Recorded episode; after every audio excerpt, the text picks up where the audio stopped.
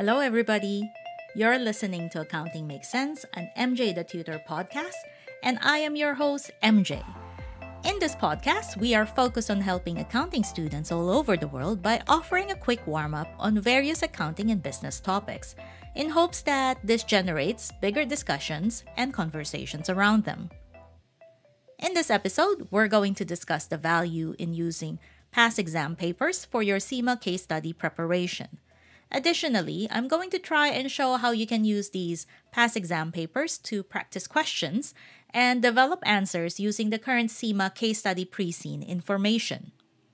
This is actually quite an interesting question I got asked by a student this past weekend while I was teaching one of my classes. The question was Is there value in going through past exam papers to prepare for the exams? The simple answer to this is yes. Now, this is not one of those questions where the simple answer is yes, but ultimately it turns out that it's a no, you shouldn't be doing it.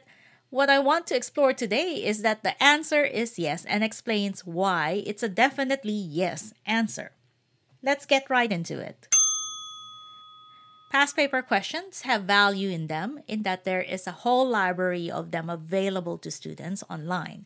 You just need to get your hands on them they can normally be found on the CIMA website. If you just search for uh, past papers, they should come up. Each session in the past always had three exam variants at the minimum. Each variant had four sections, and then each section had two requirements at the very least. So that would mean that for each exam session that you want to go through for the questions, you will have faced 24 requirements or 12 questions and suggested answers. And you guys can imagine, CIMA has been running uh, exams like this for a couple of years now, so there's a lot of available questions and answers for you guys on the website. This is at minimum. The general issue with using past paper questions is that the suggested answers that go with the past question do not always link back to the current pre-seen material and situation. So this is a bigger issue, especially if you can't really visualize how you can apply it to your current situation.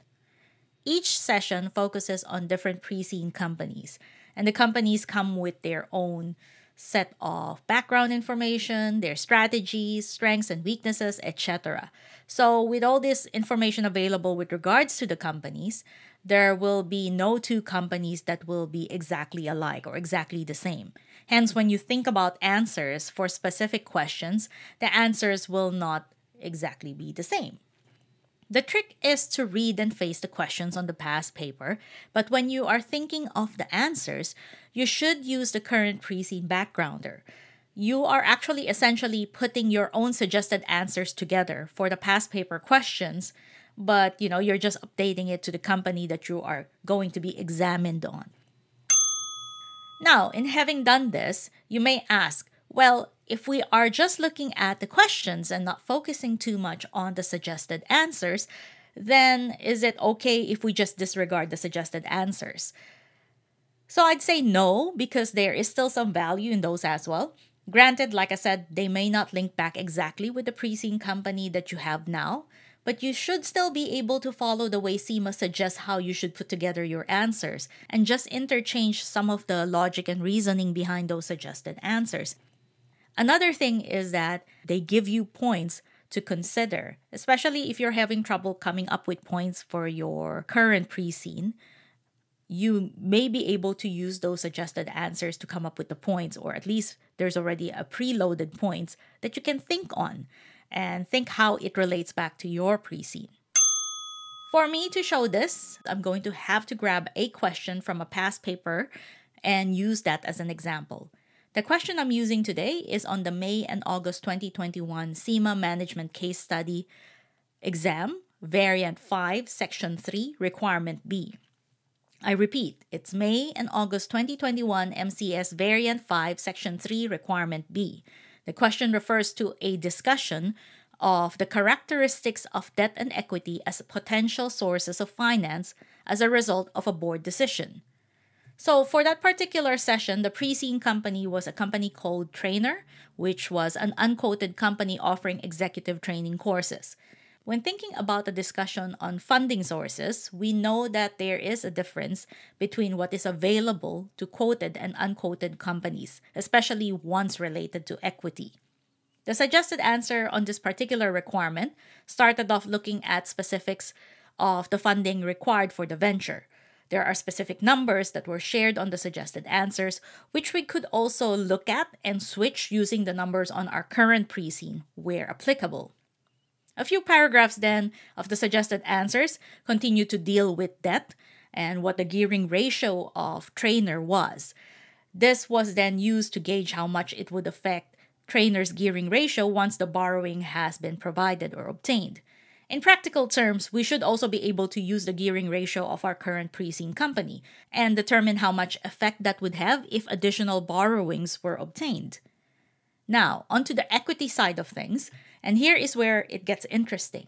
Since this question asks for a discussion of funding sources, it's always a good idea to present sides to the discussion. And in this case, since we've already done a few paragraphs on debt, we should do a few on equity as well.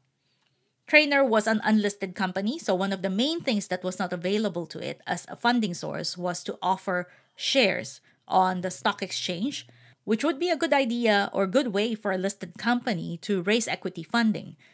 The next few paragraphs of the suggested answer dealt with how we could gain equity funding as an unlisted company. So things like offering rights issue came up in the discussion.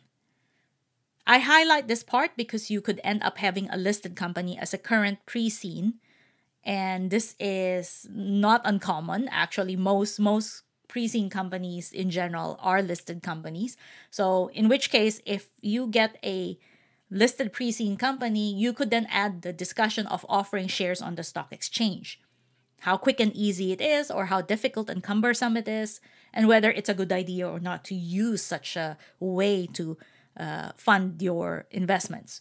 So you see, even if the suggested answers do not totally link back to your current scenario, there are still ways for you to be able to use those answers to help you formulate good ones or good points for your current pre-seen. Please note that although I've used a management case study past paper, that this practice of going through the past papers can also be done with the operational case study and strategic case study levels. Anyway, that's it for me today. I hope you found this episode helpful. If you did, please do not forget to hit subscribe or follow to catch the next episode.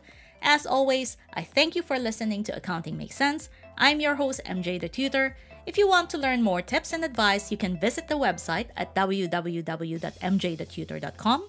Or if you want to connect through social media, I am available on Facebook, Instagram, and Twitter under the name MJ the Tutor. I hope to see you again next time. Ciao for now!